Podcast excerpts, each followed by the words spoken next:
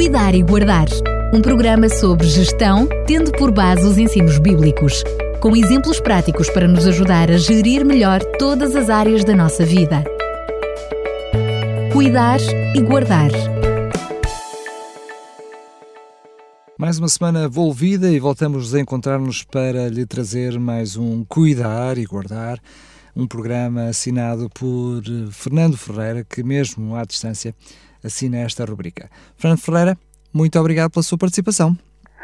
É um prazer, mais uma vez, estar com os ouvintes da, da RCS. Esperamos que as nossas reflexões possam ajudar-nos a pensar um bocadinho nas realidades da nossa existência. Depois de tantos programas a falar sobre gestão, cuidar e guardar, no programa de hoje tinha prometido falar sobre a gestão da espiritualidade. Então quer dizer que a espiritualidade também carece de gestão? Sim, nós precisamos de saber gerir todos os aspectos da nossa vida. E eh, ao refletirmos neste programa, vamos a percebermos que há alguma coisa que nós podemos gerir dentro da nossa espiritualidade. E é esse o objetivo que nos traz aqui, não é? Talvez nós possamos, uh, talvez nós possamos uh, tentar definir um bocadinho o que é espiritualidade. Um dicionário uh, diz-nos aqui, o Primeirante, língua portuguesa, que é a qualidade daquilo que é espiritual. É uma, é uma resposta simples. Procurei uma definição que fosse comum, que fosse conhecida uh, um bocadinho mais alargada. Na Wikipédia encontramos que a espiritualidade pode ser definida como a propensão humana a buscar significado para a vida por meio de conceitos que transcendem o tangível, à procura de um sentido de conexão com algo maior que si próprio. E depois acrescenta uma outra frase: a espiritualidade pode ou não estar ligada a uma vivência religiosa. Aqui temos. Vamos tentar com dois, estas duas definições em mente, refletir um bocadinho sobre esta questão tão fundamental para o ser humano. Precisamos de cuidar, enquanto é tempo também, da nossa espiritualidade. A nossa sociedade é reconhecida pela liberdade de pensamento. Cada cidadão é livre de ter uma opinião diversa de todos os outros. Este é um privilégio de viver no século XXI. A espiritualidade é um dos campos onde esta diversidade é assumida e até exigida. Diversas filosofias antagónicas podem, contudo, gerar alguma confusão, sobretudo quando a capacidade de reflexão não é acompanhada por instrumentos de informação suficientemente aprofundados. Neste contexto tão, tão prolífero, nunca deveríamos esquecer que a liberdade exige responsabilidade. E gostaria de citar Goethe, que diz o seguinte: tudo o que liberta o nosso espírito, sem nos dar controle sobre nós próprios, é prejudicial. Aqui temos um escritor bem conhecido, eh, uma das mais importantes figuras da literatura alemã, que nos ajuda a refletir com alguma profundidade. E eu repito: tudo o que liberta o nosso espírito, sem nos dar controle, sobre nós próprios é prejudicial. No tempo em que as consciências eram regidas por padrões culturais muito estritos e fortemente definidos pela sociedade e pela família, bastava seguir estas práticas sem grandes reflexões, o que também muitas vezes limitava a liberdade individual. Hoje, que a liberdade é quase total e cada ser humano tem o direito e o dever de ouvir e confirmar sobre as suas multifacetadas opções de espiritualidade. Para muitos, a espiritualidade, como uma realidade metafísica, é por vezes menorizada. Vivemos numa época onde o material e o físico, aquilo que se sente e que se vê, é onde mais investimos. Mas cada ser humano precisa de sentir a necessidade de aprofundar estas importantes questões espirituais, sem receios ou complexos, mas com responsabilidade. Vitor Hugo dizia: a liberdade começa onde acaba a ignorância. E é aqui que nós temos que aprofundar e olhar com mais atenção. Num contexto de confronto entre perspectivas de espiritualidade e de adoração entre judeus e samaritanos, o Mestre dos Mestres, Jesus Cristo, fez uma declaração que, no mínimo, requer a nossa atenção e a atenção de todos aqueles que querem dar sentido à sua espiritualidade. Ele disse a uma samaritana, a uma mulher samaritana: Mas a hora vem, E agora é, agora é, em que os verdadeiros adoradores adorarão o Pai em espírito e em verdade. Porque o Pai procura a tais que assim o adorem. Deus é espírito.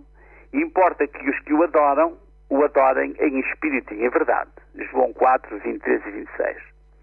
Esta perspectiva de espiritualidade implica uma identidade e uma identificação. Identifica o Pai como uma, uma entidade espiritual, diz o texto que Deus é espírito, e define uma adoração como verdadeira, quando ela se dirige ao Pai. Os adoradores deverão adorar em espírito e em verdade, é o que, é o que diz o texto. Não se trata, portanto, de uma espiritualidade vivenciada no vazio. Não é uma espiritualidade autocentrada e apenas introspectiva. Não é uma espiritualidade geocêntrica, quer dizer que tenha um lugar na Terra onde ela se possa concretizar. Um, um edifício um lugar qualquer. O mestre sugeria, entretanto, uma espiritualidade personalizada. Nunca na nossa sociedade, ou a nossa sociedade foi varrida por tantas correntes de espiritualidade. Existem conceitos de espiritualidade vindos do Oriente, conceitos de espiritualidade vindos das culturas ancestrais, conceitos de espiritualidade gerados pela modernidade. Ouvimos muitos dos nossos contemporâneos a referir a alguém que nos domina, ou a uma força que nos governa. Uh, outros ainda dizem existe uma energia universal. E a nossa sociedade, vinda de uma cultura judaico-cristã, fica fascinada por tantas opções que se lhe deparam. Lembrem-se de, da declaração de Vitor Hugo. A liberdade começa onde acaba a ignorância. Qualquer fosse o sentido que Vitor Hugo quisesse dar ao seu pensamento, percebemos que a liberdade e a ignorância repelem-se. Não poderemos desfrutar de liberdade se ignorarmos o fundamento daquilo em que acreditamos. Hoje não há razões para ser ignorante. Pode haver razões para nos recusarmos a investigar. Mas remeto-vos para o desafio que foi feito àquela mulher em Samaria. Há muitos pais desgostosos por não serem reconhecidos pelos seus filhos. Talvez haja ainda mais filhos amargurados por não conhecerem o seu pai. Na realidade espiritual passa-se rigorosamente a mesma coisa. Multidões assumiram que não querem conhecer ou, ou reconhecer o pai. Aceitam que deve haver alguém que dê origem ao que vemos. Que existe uma força que nos dá a vida. Que existe uma energia na origem do seu ser mas recusam investigar para descobrir se existe um pai. Se nós pensarmos no plano físico, todos assumimos que temos um pai. Ninguém admite que a sua estação física teve origem numa força ou numa energia impessoal. Podemos não conhecer o nosso pai, mas ninguém duvida que teve um pai. Será que esta lógica deve ser ignorada no plano espiritual?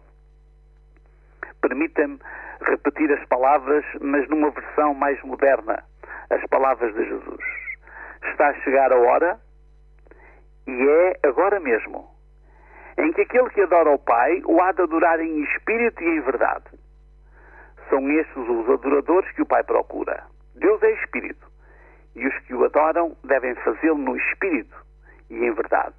Estamos a citar a versão livro. O cristianismo sugere uma procura de um envolvimento que promova uma espiritualidade personalizada, centrada numa relação pai e filho. Em todas as áreas da vida, o ser humano só se realiza nos relacionamentos, porque é um ser relacional. A espiritualidade não é diferente, desenvolve-se nas relações com Deus e com os homens. Percebe-se que esta era a compreensão de Jesus Cristo, o Mestre dos Mestres.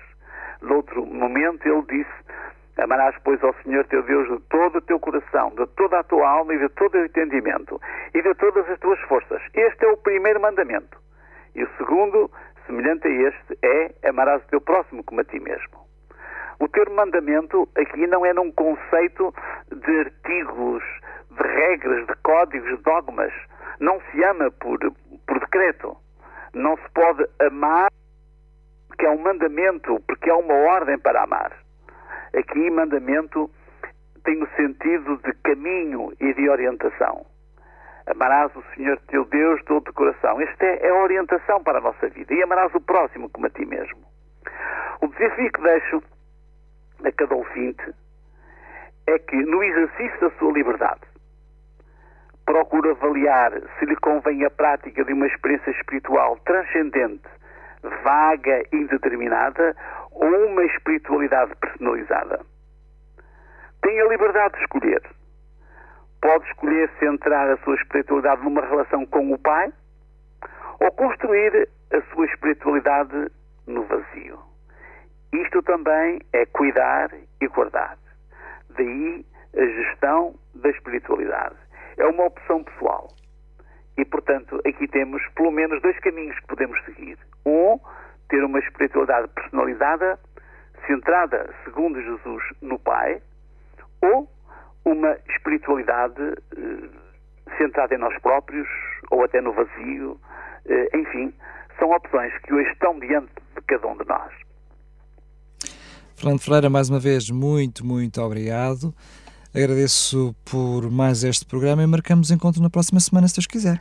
Até a próxima semana e desejo a todos um, um período de festas felizes. Começamos a viver num momento especial e, e, portanto, que todos sejam e sintam a felicidade, apesar das dificuldades e apesar dos contratempos das épocas, da época em que vivemos. Um grande abraço igualmente e até lá. Um abraço para todos.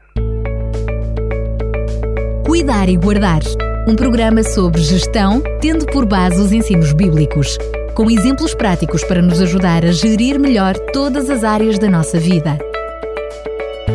Cuidar e Guardar